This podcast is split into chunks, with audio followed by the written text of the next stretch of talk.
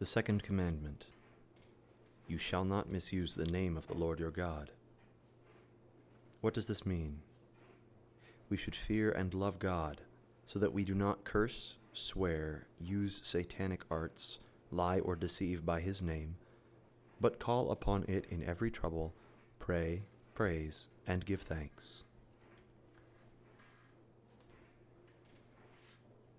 An excerpt from In Christ All Things Hold Together, and the intersection of science and Christian theology, as released by the Commission on Theology and Church Relations of the Lutheran Church Missouri Synod in February of 2015. Um, this is from page 79, 78 and 79. Talking about scientism.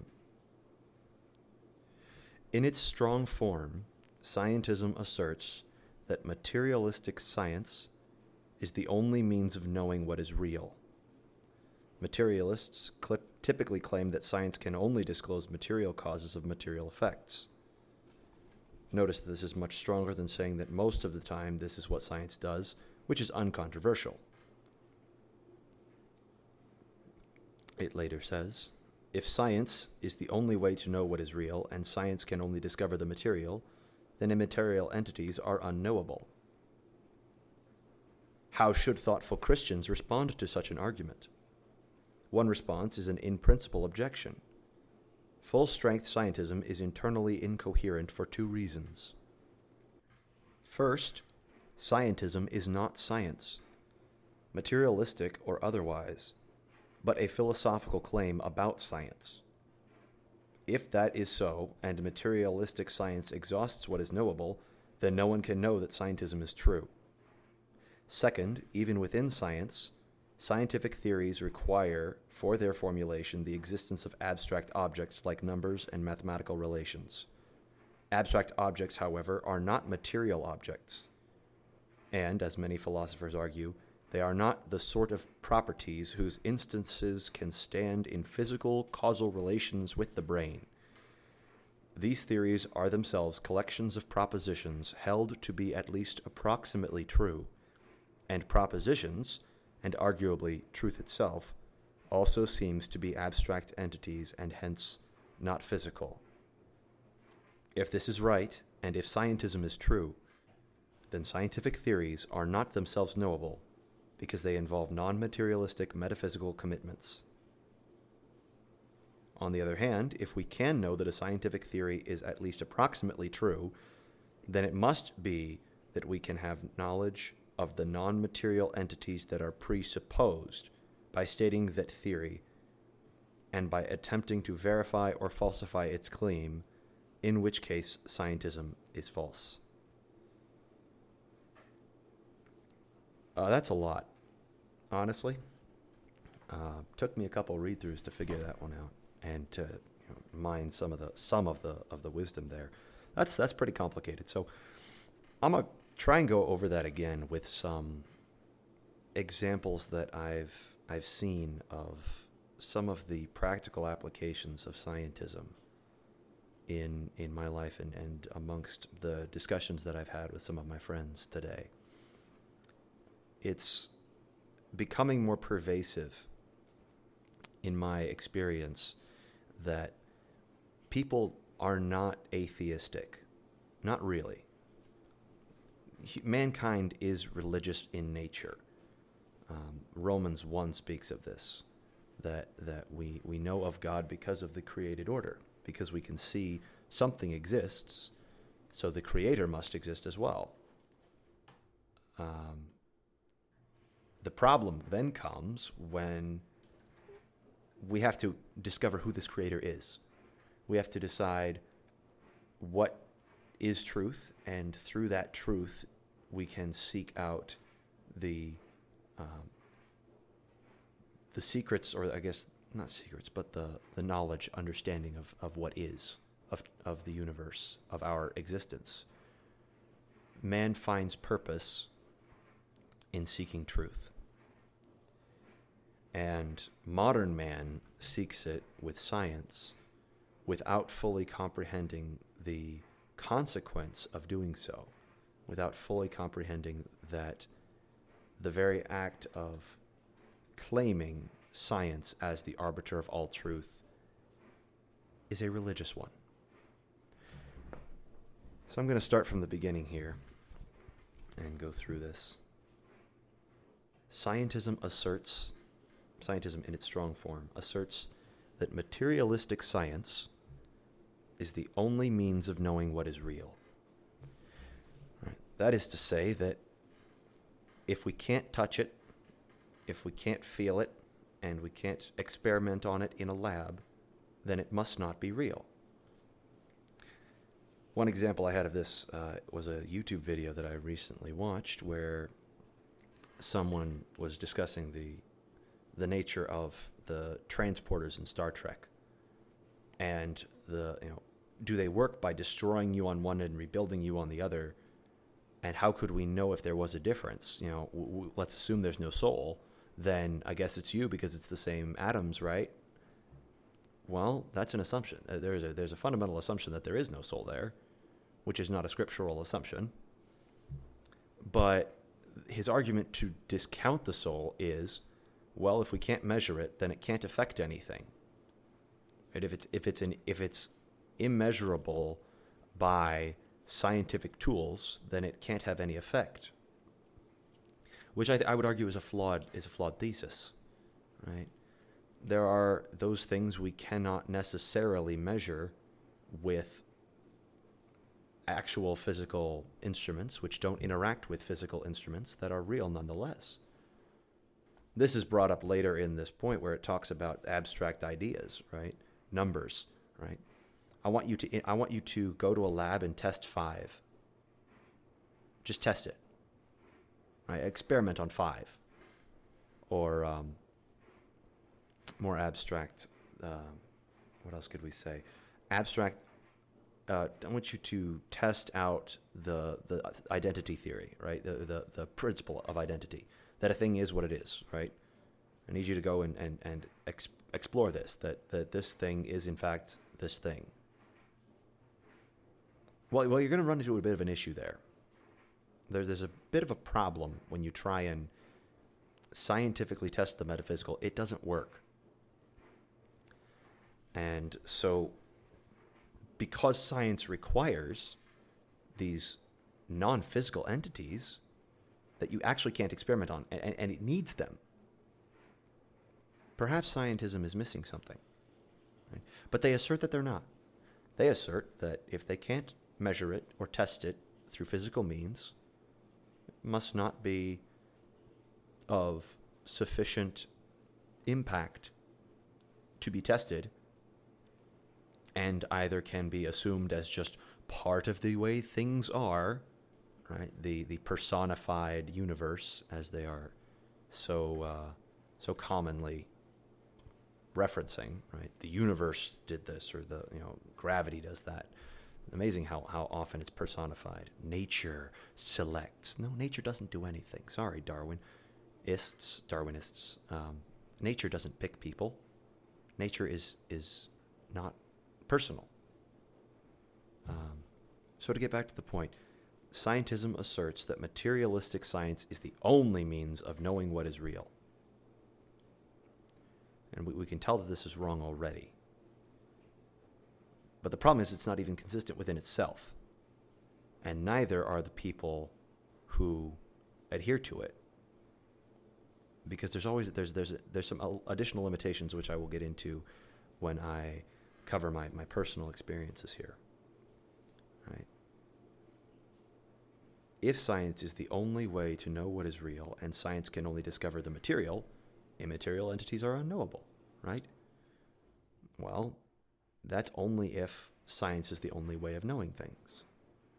Right? That completely ignores any other means, the, the reality of anything that is not detectable and um, able to be replicated. So, so this this philosophy, right? Not not not science, but this philosophy will automatically discount things like miracles by definition as being impossible this is this is why trying to argue miracles with a scientist would be a, a very difficult task because they will argue that if it can't be replicated, it can't happen to a certain extent. To a certain extent, they will argue that. They may not codify it that clearly, but that is what they believe that everything that is can be replicated in a lab. And anything that breaks from that, anything that breaks from the uniformity of the world in their minds, is not welcome in their worldview.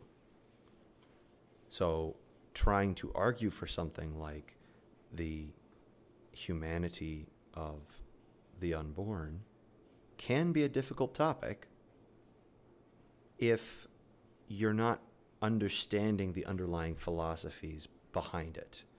Um, this is a philosophical assertion, right? This is what um, what comes later. First, scientism is not science, but a philosophical claim about science. Right? You can't prove that science is the only way of knowing things scientifically, because science is limited to science. Science is limited to its own domain. It can't exit that domain and, and start to explore the realm of philosophy because philosophy gen- cannot be tested scientifically. You cannot test the the nature of the spirit in a test tube because spirit is abstract right consciousness is abstract you can you can perform experiments on how consciousness exists and, and, and the ways it interacts with people but we can't fully understand it. We can understand parts of it. Right? There's a big big to do in the scientific community about ai you know it's all it's the big deal. But that is assuming that it is purely a material entity, that consciousness is purely material.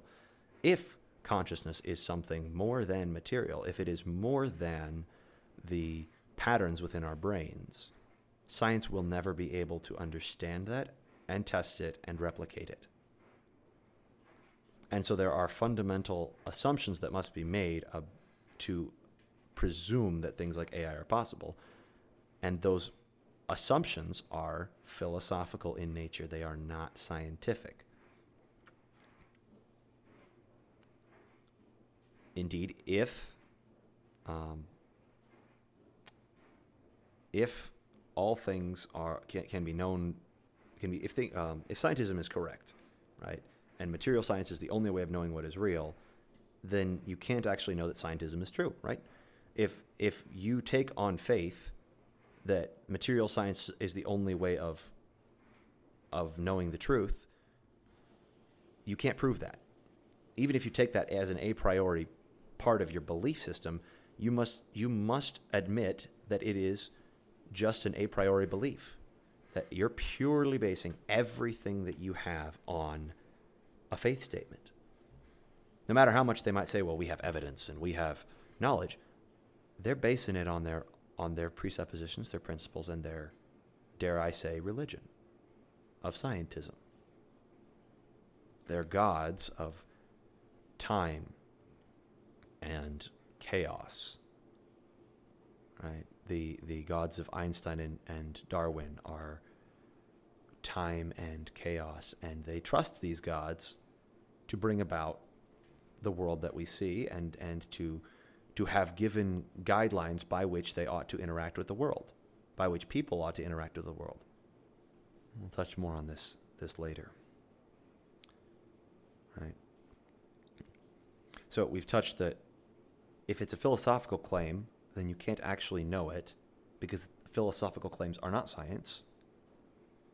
And even within science, abstract things are necessary. So we've got two things like the philosophical claim is false, and science, science in and of itself requires abstractions that cannot be proven but must be assumed. The, the nature of, of thought in and of itself, the idea of two, cannot be tested. The idea of, of two is such a is such a radical concept. The idea that, that we have infants who are able to conceive of numbers is honestly fantastic. The idea we, we take it for such for granted.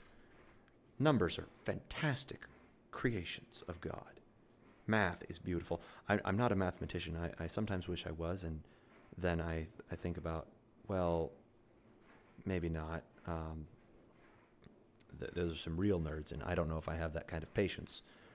But there's incredible beauty in the mathematics of the world as God created it, and uh, there's a lot of of wisdom to be mined from that, uh, even within the natural world. If scientism is true, therefore, scientific theories are not themselves knowable because they involve non materialistic metaphysical components. That is, scientific theories require numbers and ideas. If you can only base truth on material principles, then you can't even have material principles because you can't observe things. You can't count without abstractions. You can't count without the metaphysics of mathematics. So science cannot be a supreme philosophy. It can't be the ruling philosophy. And they know this. Right? There's always something underlying it. On the other hand, if we can know that scientific theories are at least approximately true, right? We know that the motions of heavenly bodies roughly uh, follow the equations set forth by Newton. You know, we've had to make a few adjustments here and there, but generally speaking, the mathematics work. Right? So, so we know that, that scientific theories are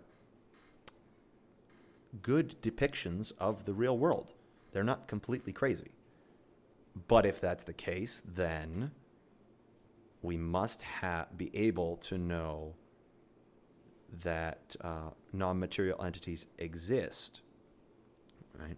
It must be that we can have knowledge of the non material entities that are presupposed by stating that theory and by attempting to verify or falsify its claims. So, so if we try and prove something, if we try and prove something by using logic or mathematics or trial and error, we if, if, if we want to acknowledge that what we've proven is either true or false at the end of it, we have to presume the numbers and the trial and error and the the um,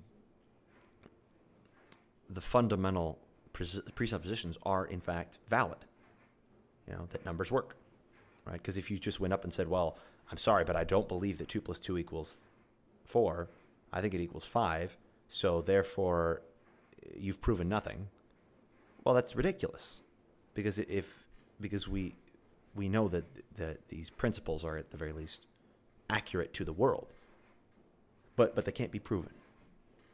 So if someone were to come up and assert, "Hey, this thing that you take as a presupposition is actually false," suddenly you can't prove anything and you can't study anything. So there must be an underlying presupposition about the consistency of the world, right? It's going to hold together. It can be explored. Two, abstractions can be relied upon to explain this world. And uh, three, the world is worth explaining. And there's value in explaining the things that are. There's something to think about there.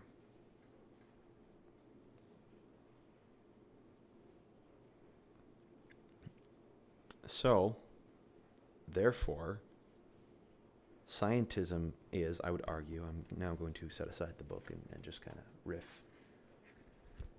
Scientism is a false religion that bases itself on a higher religion, on a different faith, and uses that faith to prop itself up, to support itself and endure the inconsistencies that it so evidently has. So now the story the story of uh, a good friend of mine who I got the chance to meet this summer, a friend from college. He, uh, he and I had some great chats in college, some, some just fantastic explorations of things um, theological, scientific, philosophical, social, political.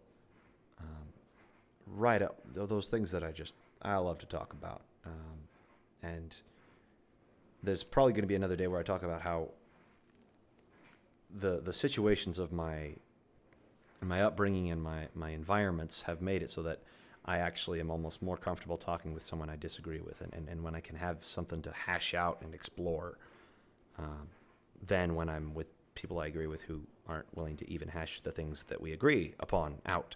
Um, frustration there, but but suffice it to say then that I had this opportunity to talk with a buddy, and we, we talked about a variety of topics that may come up in later times, but the, the one I want to start with is the end of our conversation.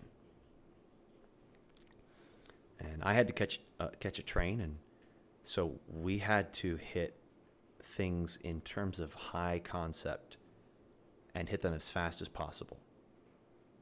Because when you're, you know, trying to wrap up a good conversation, a good deep conversation, it doesn't help to get stuck in niceties or um, long-winded anecdotes.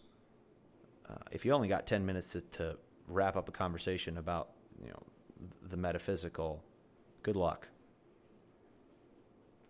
So we stuck it to a single a single issue and tried to boil the understandings that we each had on this issue down to their cores, or at least I did, um, and I feel like I got a good I got a good response out of it. So I was sitting or standing on this this train platform with him, and we were talking about abortion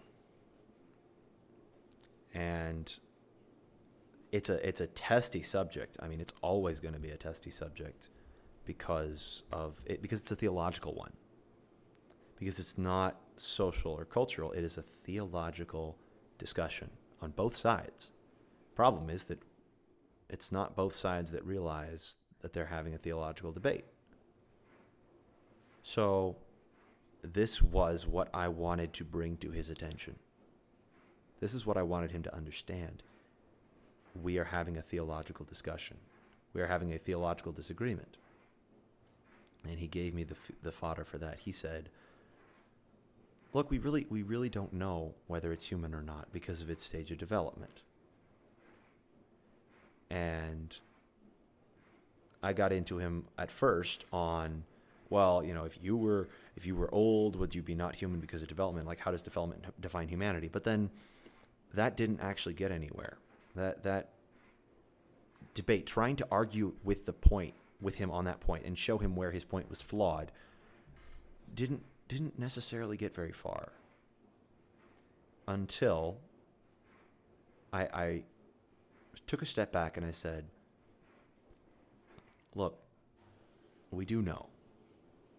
We do know that it's human because of what makes us human, right? And I said, you know, and he said, well, no, we, we really don't. I mean, scientifically, we don't. And I said, no, we do. And and then I told him, look, that the fact that you think that it's not sure, that it's not absolutely certain that it's human, that is what we disagree upon. In fact, is the confidence in whether or not this is in fact a living human. So our disagreement isn't in necessarily the definition of development, it's in our philosophy on the nature of human life. And, and because he doesn't know, he doesn't study prenatal uh, uh, you know, development or he doesn't study the, uh, the unborn, he's always going to defer to someone else who has or someone else who talks about it and, and, say, well, you know, it's at this early stage of development. We don't know what defines a human, and and we're not really we're, we aren't really sure. And my big thing was, no, you're not really sure. You don't know your religion well enough, and so you're willing to say, well, it's it's it's a mystery. It's something that's just not been revealed to us through our our beautiful sciences and I would say, no, it is. It is something that we know. It's something that we can have, have surety over. Now, I would say this because I would say it's revealed in Scripture, Right? Before I formed you in the womb, I knew you. There you go. God said so. It's pretty straightforward. How do we know he said so? Because Jesus quotes the Old Testament frequently, and that uh, is part of the Old Testament. And Jesus rose from the dead. There you go. Apologetic. Boom. Bada bing, bada boom. Suddenly we have a religious difference. Suddenly, the discussion that we are having, oh, excuse me, suddenly the discussion that we are having is not anymore about the nature of the unborn. Now, I, I, I, will, I will pause here. There is, there is completely valid reason to scientifically say that the, the unborn is human because it's human DNA. I mean, that's, that's pretty straightforward, right? That's a unique human, human genet, genetic code that's human. I don't care if, you, if it's not as developed. That doesn't define humanity, right? The disabled are just as human as we are. The, the, the, those with Alzheimer's or in comas are just as human as we are. We're not somehow more enlightened just because we are in a different state of, of being. Sorry, no, it's not the case. Um, gosh, I'm just not going to make any friends, am I? not, not going to be reaching outside my little bubble, stuck here with, with the people who know me. But that's all right. I'm not I'm not looking to not looking to make anybody else happy at this point. Just looking to talk and see who's interested in what I have to say. Anyway, scientifically, we have evidence, but that's not the point. Because the point I needed to make with him was you have a religion and it's different. You have a belief system and it's different. You have a faith that you don't actually understand.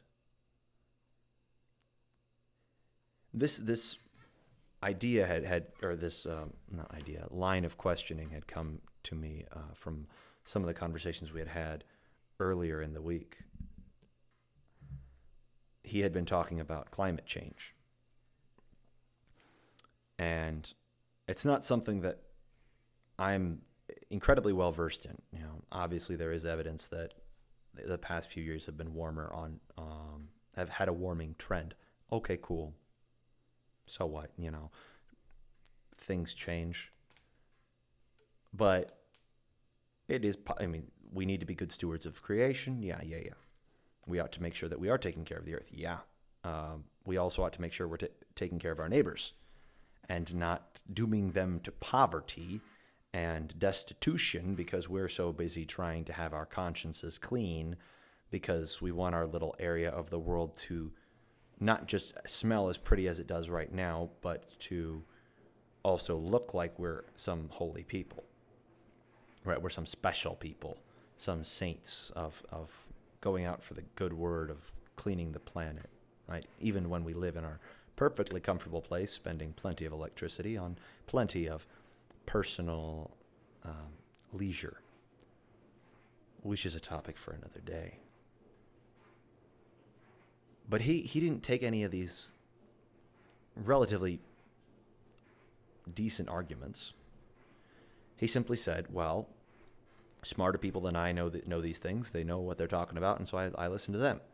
And that gives, and because I listen to the smart people, that gives me the right to do what I can to enact these policies that I want. Because I'm smarter than other people and I understand these things and they don't, and so that I should have the right to affect their lives. I, I, I hope sincerely that if he has a chance to listen, that he'll he'll be honest enough to to say that that is in fact what he was what he was saying. Right? I'm not gonna I'm not gonna try and sugarcoat it. That the argument he was making was, I'm smarter than your average Joe about these things because I am a disciple of the wise teachers about this, and though I have not reached their levels of enlightenment, I am more enlightened than average Joe. Therefore, I can inflict my will upon him.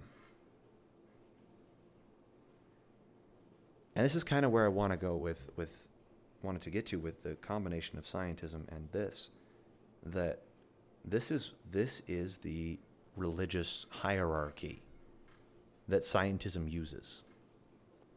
This is the this is the way that it interacts with the world around it and interacts with the average person. It's not through actual evidence necessarily. Sometimes it is, but I would argue that where scientism is wrong is the very points where it is so comfortable deferring to, well, that's just what is. Well, that's just what, what the experts say. That's just what the, the people in the field say. That's just what the sainted Einstein and Darwin and Hawking and you know, whoever else you want to say. That's what they said. So it must be true. The math works. Well, it actually doesn't. It never does. That's why you have to constantly add things and adjust things and be surprised by things because the math doesn't work because things are complicated. Stop pretending you're so smart to figure it out all right now. Seriously, it's the, it's the height of hubris to think that we can figure it all out right now at this particular moment in time because somehow we're more enlightened than everyone else. That's what they all thought too. That's what everybody thought. Oh, we got it all figured out. We know all, all these gods that control all these things, and boom, bada bing, bada boom, you got your universe, right?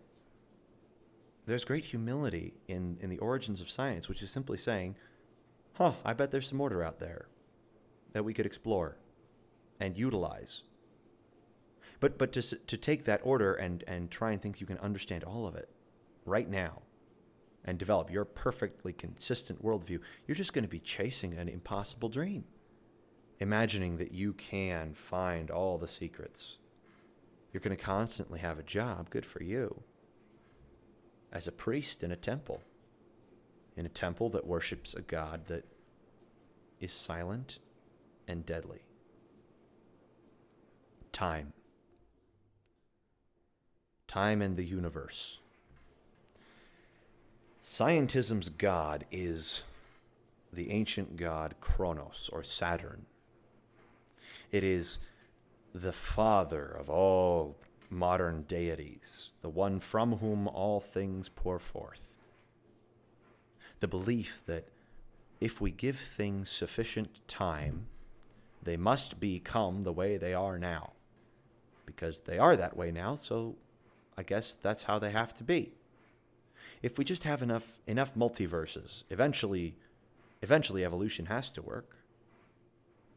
If we just give it billions of years, or maybe let's say trillions, well, see, oh, the universe can only be this this old, and, and we have to have these processes. So, well, yeah, let's just give it give it a few billion years, and I guess it has to be the case because we're here to see it, right? Wrong. It's not how logic works. That's a that's a that's a that's a belief. That's a religion. You're, you're worshiping Kronos. You are worshiping the personification of the universe as though it has some some good intent toward you that is that is shown out over long periods of time. And that somehow now you are capable of understanding. Whereas the unenlightened people who worshiped the, the same God you worship in the past, well, they, they were just they were just fools. No. No, you do not deceive yourselves, guys scientists, scientismists. Oh, that, that rolls off the tongue. Scientismists. You are you are worshiping a god one way or the other. And you can pretend that you're more enlightened than the rest of us, but you'll find yourself in a very very difficult place intellectually um, you will you will struggle to to get your your worldview to work, and you'll struggle to find that additional purpose and meaning outside of the philosophical claims that you make outside of that worldview. Right? The idea that human life is valid is or not is valuable. The idea that human life is valuable intrinsically is philosophical. The idea that numbers work is philosophical. So right then and there, we, we've undermined two things. First, the idea that, that you have a right to be alive, to study these things. And second, that you have a way to study them at all. You're taking this on faith. So don't please don't judge me. Please do not sit there and judge me on the fact that I take that I believe in the resurrection. That I that I trust the historical record of Christ that, that testifies to Christ and Him crucified. Do not mock me for that because your entire worldview is based on faith. And look where that's gotten us now. Look at what the father of your pantheon has brought forth, the children he's created, how they consume one another. Zeus, the god of power, the god of, of authority and order, the man who rules with the fist of justice, the, the Nietzsche's Übermensch, right? The man who must exist post God because without him there is chaos the man who, who can bring order and and make sure that all things function properly, who must be a God of terror and thunder, who must rule with lightning to strike down those who stand in his way, the communist leader of the populist state. How much has that caused? How much death is Zeus responsible for? The son of this Kronos. Yes, yes, the son of this Kronos that you have. The son of time and the, the universe. The son of Einstein and Darwin. The communist man. The, the, the, the man of power. The man of lawlessness. Who shall we cover next? Perhaps, I don't know, Hephaestus. Who could Hephaestus be? The god of industry? Right? The god of the god of one's own hands. That perhaps we can shape the world to be what we want it to be through the things we build. Yes, that that by by having by affecting the, the way that we, we run our technology, we can build a better world. If we just if we could just get those those frustrating people who think the wrong things to, to shut up, then then we could have our perfect world. If we could just take humans out of the equation and have robots do everything, then then we could we could build our perfect world, right? if Hephaestus had mechanical assistance. Right? The technocracy. Hephaestus's workshop lies in, in Silicon Valley. And who is he who is he wedded to in time? Of course, it's Aphrodite. It makes perfect sense, right? What do we have the technology for anyway? Vanity. Vanity and leisure. Oh, he must be good friends with Dionysius, right? The god of free love. Right? oh, it's love. You must you must accept these people because they love each other. It must be okay because they love each other. Guys, it's just it's just love. You gotta you gotta respect that. No. That's a false God. That's a different God. I don't worship that God. I think he's I think he's totally wrong. I'm clearly not on quite the road here. I'm trying to look up the a decent picture of the pantheon so I can make sure I don't miss any. Um, and they're all they're hierarchy too, because gosh, that's hard. Aha, here we go. Hades. Oh, Hades, the god of death. Yeah, Hephaestus I jumped to a little early, but I liked that one. All right, he's an extension of authority. So we have Zeus, the god of the god of power, Hades, the god of death. Right? An extension of of this Kronos, an extension of time, is death. Absolutely necessary for evolution. absolutely necessary for what they would then believe is the improvement of the human race. Right? In order to evolve, you have to die, you have to kill. Death is okay. It's not really death if we kill the unborn. Their death pays for my pleasure. It should be all right for someone to kill themselves. No, I don't believe that. It's a false god. You're totally you're totally wrong, and, and what you're making is a, is a statement of faith that completely contradicts with Scripture, and you have no actual foundation for that belief either. Demeter, or whatever her name is, Demeter, I think it's Demeter, goddess of the harvest, right? The goddess of food and and and honestly, this one, this one's a this one's a doozy, right? Well, I work in the fields. I must I must be good because look at the look at the beautiful bounty that I've created. God must really like me because I got my farm. I, I'm a, I'm a I work the land. I must be good. Right? No, it's not how it works, sir. Don't think that because of the, the fact that you have brought about prosperity, that somehow that makes you better than anyone else. Just to cut, touch on a couple other ones, right? Ares, god of war. I mean, this one's pretty pretty self-evident, right? If we just if we just go in and we we, we set up a, our own little little country. We go in with with the guns, then then maybe we can we can bring peace in our time. Right? Peace in our time. Yeah, right. What did that lead to? The greatest holocausts, the greatest genocides in human history, more dead than ever before. That was peace in our time.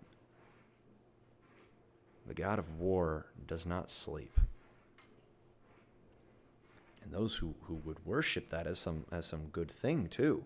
That oh, if we just go in and we just conquer these people, then then they'll then we'll finally have peace, right? Let's just go to war with another person, then we'll finally we'll finally be over with it. No. It doesn't work that way. Athena, ooh. Wisdom itself. In philosophy, we will find purpose. Right? This is this is Peterson. This is Jordan Peterson. If we if I simply look at the underlying principles, there must be some truth there that can can make us I don't know die less unhappily. No. We have Christ and him crucified. I don't need your wisdom. I don't need you to try and read out the psychological benefits of biblical stories. I, I utterly reject it. I, I, I'm, I'm glad that you see that it's true, and I'm saddened by the fact that you think that somehow your wisdom is, is capable up to the task. Right? There's just some basic riffing. I think I think I could probably flesh this out a little bit more later. Right? These these ch- are all the children of of Kronos. These are all the children of that Darwinian Einsteinian demigod right? that that being who brings about the order in the universe according to the inevitable march of time which we can't explore scientifically. We have no idea what happened in the ancient past except in studying the present, and there we must make the assumption that the past and the present functioned the same way which is an assumption, the uniformitarianist assumption. The idea that all things work the same as they always have. I mean, that's a pretty bold assumption. And there's also the corollary here that we understand the way they work now. Right? So, so not only are you expressing the arrogance of, of the modern man by saying, we've got it figured out, but secondly, you are, you are proclaiming that divinity of that knowledge by saying, "Oh yes, this is always this is the way the universe has always worked throughout time, even though we can't see it, we know that's true." You are you are placing your subjective knowledge on the universe as a whole. That is arrogant and foolish and not at all scientific. Because, newsflash, science can't study the past in the same way that it studies the present. Why? Because we can't test it physically. We can't put it in a test tube. You can't put Alexander the Great in a test tube and, you know, test whether or not he actually did make it to India like the historical record says he did. You can't put the um, the Roman Caesars in a test tube and see if they, in fact, did the things they did. You can't see if Caesar actually invaded Gaul, right? Of course he did. Of course he did. I mean, look at look at all the stuff we have. Look, we got the Roman roads in, in, in Britain. How could he have gotten to Britain? You know, if not from the Roman roads that are in France. You know, but oh, how do you know? How do you know? How do you know that anything is true? We do. Just admit that you do take it on faith. Now there there's some reason behind it, yes, but faith nonetheless. It's a, it is your religion. And the reason that's important will hopefully be the last part of this of this little little podcast here today. So glad you've joined me, by the way. Hope the audio quality is okay because I'm experimenting today. But the last piece of this is modern man doesn't actually know that he's religious. He says he's spiritual. He wants to be spiritual.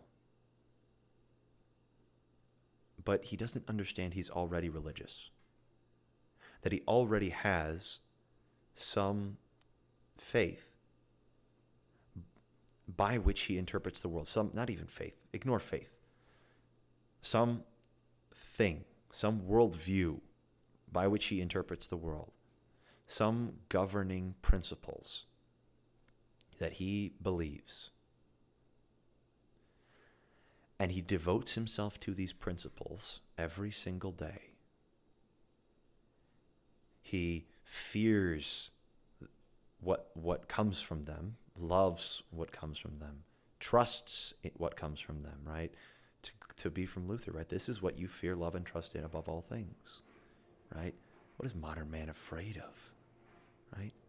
Lack of meaning, lack of purpose, to be forgotten. Modern man is terrified of being forgotten because he fundamentally believes that that is the nature of the universe to forget, to override, to, to destroy. That this is all that there is. He's right. He sees the things, the, the, the works of creation Right? The fallen world sees that God destroys sin, and they fear that. What does modern man love? His pleasures, his virtues, right? His ability to feel that he is in control in some way, that there is some power within him. This is why video games have become so popular. right? Why? Because that gives me control. Gives me the power. I can I can live out this world. I have this open world experience through which I can see whatever I want to see. I have control. Right? Minecraft, what is it? It's an open world to build whatever you want to build. Why? Because we recognize that in the real world we don't have that control. We don't have that kind of control in the real world. And so we love it when we can have it. And we deceive ourselves into believing that that is true. Because we don't honestly believe that there's any value in the real world. How could it how could there be? Everything vanishes with time. So I may as well enjoy whatever control I can reap in this present time whatever things I can do for me, might as well enjoy them. What does he trust in? Uniformitarianism. Things will continue much as they always have. The internet will still be on tomorrow. The electricity will still be on tomorrow. I'll still be able to do whatever I want to do. Things will continue. Life will continue. Everything's going to be okay. And all three of these fall apart in the end. There's nuance within each one. I think each individual person has their own individual fears, loves, and trusts, but I would say this is the some of the general ethos as I've seen it. And so, what happens as you get older? What happens as man ages? His beauty fades, or her beauty, as the case may be, right? Woman, the jewel of creation? What happens when the jewel begins to dim a little bit? What happens when a man's ability to trust in the work of his hands and his own control fades away because suddenly he can't do what he used to do. He can't can't run, and he can't uh, can't really bench what he used to bench, or maybe can't bench anything at all. And he can't see quite as well as he used to see, or his reflexes aren't quite as quite what they used to be. He's got the, you know, something going on with his hands. Can't quite do what he used to. He starts forgetting things a little bit. Health problems arise, and he can't can't quite afford to go golfing every afternoon anymore. What happens when, when the pleasures of life can't be trusted anymore? What happens when that ability to set away from oneself the creeping realization that you're going to die is impossible. What happens when that when that becomes front and center? When when you are confronted with the fact that not only are you going to die, but you're going to be forgotten. You might be remembered for a few generations, but I mean, I don't know the name of my great great great grandparents. Someone does, but I don't. I don't. And eventually, they too will be forgotten. What happens when we're forgotten? What happens when we realize we will be forgotten? Right? When that fear encroaches more and more. What happens when the things we rely upon, that things will be the same? They they change. When the, the politics of the world around us shift. When the environment that we grew up in, the communities that we love, aren't quite what they used to be. When the, the things, the common structures that we had, the common cultures that we had, fall apart. What happens when the things that we rely upon prove to be unreliable? when the gods that modern man has for himself are shown by the one true God to be false. Well, it would be terrifying. And modern culture knows the terror. And so they choose ignorance instead. They choose rather than to delve into that that depth rather than to search the darkness of, of their fears, they would rather ignore it. Rather than realize that their scientism is, is, is a religion, they say, well, religion is ridiculous. I'm not going to look at it. Of course, I'm not religious. I'm spiritual, but, but yeah, maybe spiritual, but religion is, ah, no, no, no right? They, they will look upon issues and say, well, you know, to each his own. It doesn't really matter. We all, well, we don't really know for sure what's going on. They will look at somebody who is confident with nothing but, well, actually, no, not nothing but, with either fear, fear that that person might come into their world of unsurety and, and burst it, right? Distrust. That, that they're so convinced that ignorance is the only way that anyone who's asserting the other must be lying or hatred. Right? That they know what you are and they will seek to destroy you. Why? Because you are challenging their gods, the gods they don't know that they have until you come. Until you come with a different religion and you are unwilling to bend to theirs. Right? See, we live we live in much the same time as Rome. Much the same time as all of history, really. Where people pagans, right? Pagans are perfectly willing to let you worship what you want to worship as long as you just let them do the same. As long as you let them live the way they want to live, they'll generally won't have any issue with it. As long as you are willing to just make your God one of the pantheon of gods, they're fine. But the moment you say, no, there's only one, no, you can't just live on your own. No, you can't just live life the way you live your life. I'm sorry, but there's a greater truth here. When you start bursting their bubble, when you start tearing down their paper mache gods, what is left for them? What, what could possibly fill that void? Especially if they haven't looked, especially if they've relied first and foremost on the principle that ignorance is sufficient for peace. If I just don't think about it, it's okay. I don't know all the science. All I know is there's people who study it and they know what they're talking about. Look, I don't really understand the ins and outs of biology and and you know abiogenesis, right? Abiogenesis being the idea that life can come from nothing, right? I don't understand how that works, but all I know is that it does. Why? Ultimately, the answer is for them because it has to. Because it has to work, or else my God is false.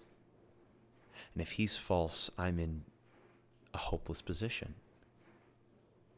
Not to say that I'm in a hopeful position if he is alive, but, but at the very least, if I'm confronted with the fact that it's a false God, then I have to I have to believe something. Then I have to put put my stake somewhere. I have to risk the fact that maybe I don't have all the answers. Maybe man doesn't have all the answers. And I could be wrong and I would rather go to hell than be wrong. I would rather live in uncertainty and, and, and, and deceive myself and suffer the consequences than actually consider what it is that I believe. I think this is what underlies the nones, right? The N O N E S, the people who don't affiliate with any religion. They, they didn't grow up with religion. So they thought, because their parents had rejected the faith, right, that it was unnecessary for their lives, for their parents' lives. But, but in that rejection, they did not, their parents did not reject the underlying philosophies in, in large part, right? Oh, just be a good person. I believe people are good. People are good, and you know, God wants you to be happy and fulfilled in life, right? They got that from somewhere. They got that from, from well, frankly, a Christian heresy. It's what it is. And it's why the confession needs to be made against it. But, but the simple, clear confession that there is a God and, and you're not Him, and, and that we know who that God is. We know our God. We know His name. I can I can call on the name of the Lord when I am in trouble. I can ask Him for what is good, right? I can ask Him for daily bread. So I'm not trusting that the world will continue to function the way it always has. I'm, I'm trusting that my Father in heaven, it will be gracious to me every single day. Even if I forget to ask, he will be merciful and feed me anyway. So I'm trusting not in the nature of the universe of some abstract deity, but in, in, in, the, in the nature of the God who sent his Son to die for me. I'm calling upon that name. I am thanking him for that gift of salvation, for that gift of daily bread, for that gift of forgiveness, for the gift of life. I have I can directly thank the one who gave me life, not some abstract concept of time, not some abstract concept of well through death we evolve. No. God has a name. And I can actually give thanks to him for the gifts he gives me. What a comfort that is. I can I can ask him for the good things that I I seek in this life, the pleasures and comforts. And I can give thanks to him when he gives me suffering instead. when he gives me trials. Because I, tr- I can trust that he is there to deliver me. I can love God. I can fear God. I can fear the one who destroys both body and soul in hell because he has promised to save me from it. You listener, he has he's promised to save you too. Right? The idea that, that the listener at this point is a scientismist would be awesome for me because God bless you for listening through all this theology. But yes, you too. You too. He saved you. He's promised to deliver you because he sent his son to die for you. All the world. As Moses lifted up the serpent in the wilderness, so also must the Son of Man be lifted up, that all who believe in him should not perish but have everlasting life. For God did not send his Son into the world to condemn the world, but that the world through him might be saved. The world, you you.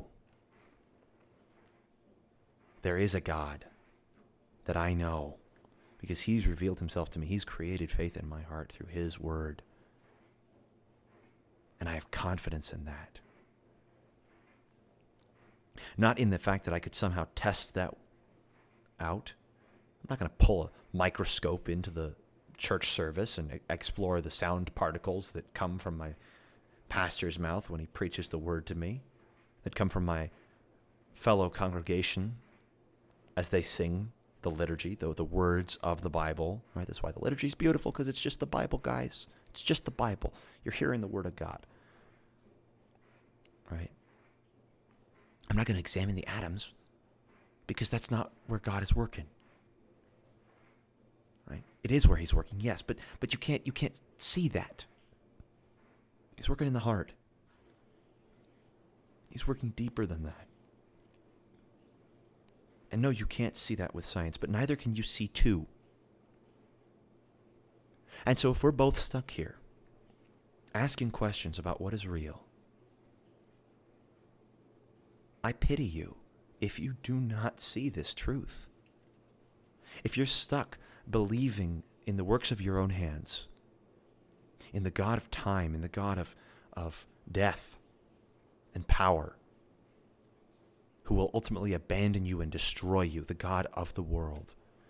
I pity you because there is good news. There is, there's, there is a great good news. There is a God whose name you can know outside of you. There's a God who you can know. That, that, that concept maybe f- is so foreign to the modern world. That we could know the name of God, that we could call on that name, is not foreign.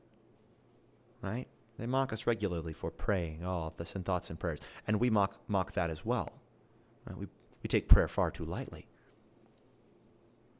Think about it. We have the gift of going and sending our requests to the right hand of the Lord of the universe, the creator of the universe, Here's our humble supplications to make our lives a little bit easier, because that's always what they are. And He is merciful enough to grant them. And occasionally, He's so gracious that He doesn't, because He knows instead that there's something better to do for us, for His church, for His people. Sometimes He's so gracious that He doesn't, doesn't give us what we want. What a blessing that is.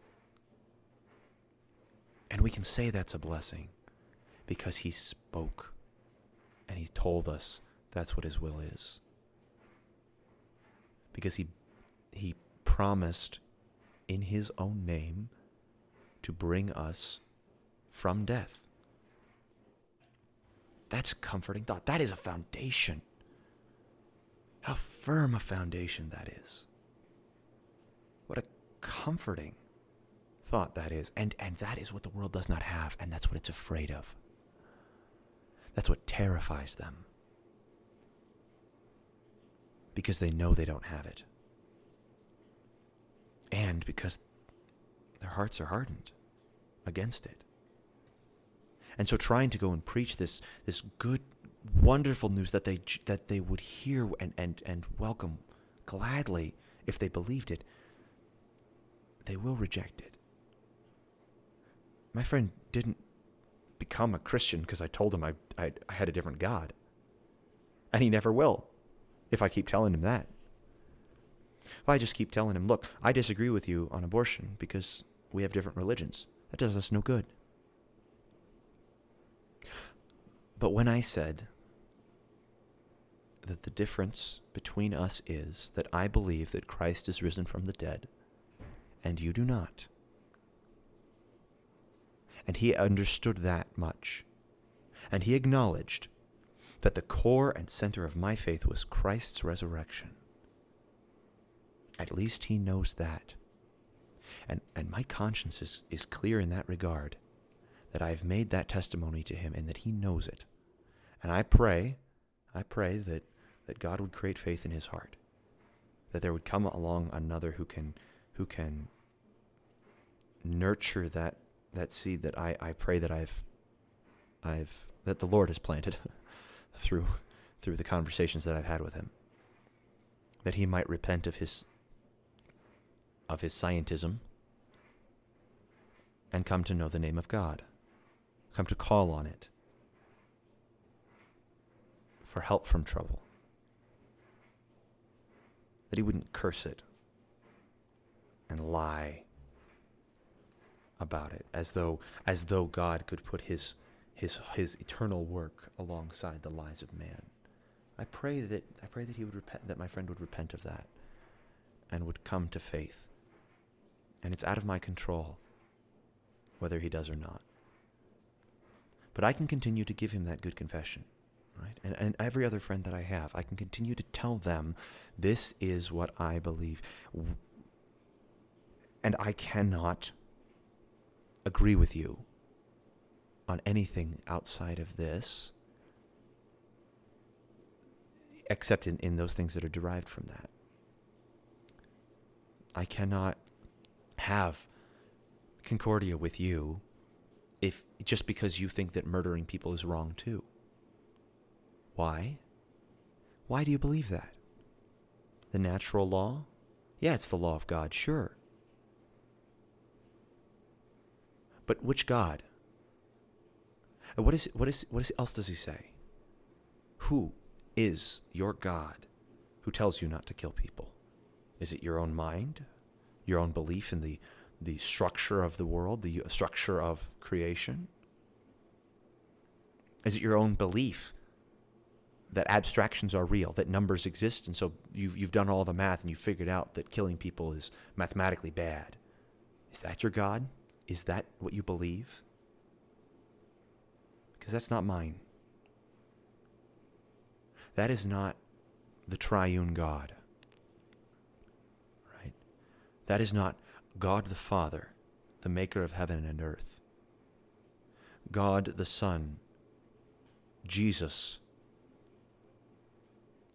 who was born, lived, suffered, died, was buried, rose again, ascended, and will return. That is not the Holy Spirit, who creates faith in the heart through the Word, who nourishes and strengthens the church through baptism and the forgiveness of sins. That's my God. The Trinity and unity and unity and Trinity. Right? I could go through the Athanasian Creed here. Probably have to do that one time, the two and a half minute Athanasian Creed.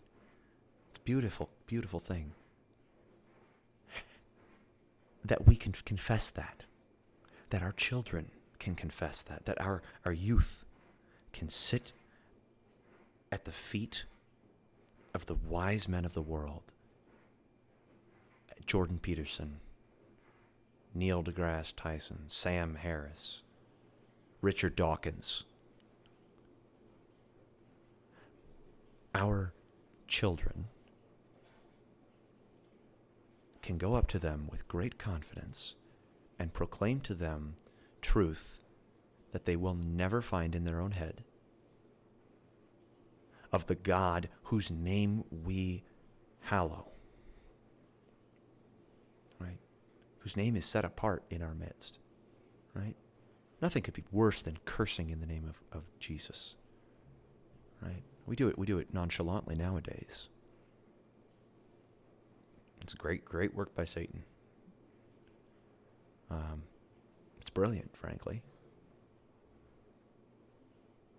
But what is that name? It's not a curse, it's a blessing. It's a comfort to us who have the knowledge of what we believe, who have the knowledge of what is, of what is true, of the, of, of the actual nature of the universe. We have that. Let us not forget that. Let's not, let's not let it fall aside. Let's not pretend that we can believe the same things as the universe, as the rest of the universe, you know, as the rest of the world. the universe, you know, who knows? We we can't let the world think that we have the same gods because we don't. Now, that doesn't mean we need to shove it down their faces. Of course not. We don't have to go out there and, and brag about how they have no confidence, right? Because, oh, how that will set their teeth on edge. How they will, you know, go straight to the hating. Rather, we ought always to be ready to give the hope that is in us. The reason for the hope that is in us, yes, but also just to s- spread the hope, spread the consolation, spread the good news. There is a God who is willing and able to forgive your sins, who you can know. And you need not trust in your own devices, in your own wisdom, in your own science. You need not look to uh, the, your, your scientific overlords to tell you what is true. You can know it because God says it. And you don't even have to trust the, the man in the pulpit. Read the book. It's the, it's the most accessible book on earth. The, uh, the, the greatest history book of all time. Collections of histories and letters and songs, all of which testify to one thing and one thing only the God who came, who loved sinners enough to die for them. And in that knowledge, we ought to rejoice. And in that comfort, we can live. And what what could be better than that? What could what could be better to spread to our brothers who who brothers and sisters, yeah, brothers, who have no confidence, then this firm foundation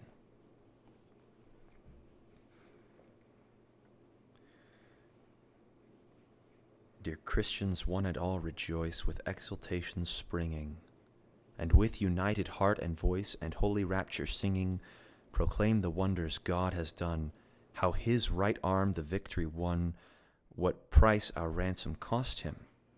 Fast bound in Satan's chains I lay, death brooded darkly o'er me. Sin was my torment night and day, in sin my mother bore me. But daily deeper still I fell, my life became a living hell, so firmly sin possessed me. My go- own good works all came to naught, no grace or merit gaining.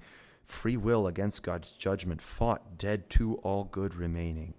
My fear is increased till sheer despair left only death to be my share. The pangs of hell I suffered. But God had seen my wretched state before the world's foundation, and mindful of his mercies great, he planned for my salvation. He turned to me a father's heart. He did not choose the easy part, but gave his dearest treasure.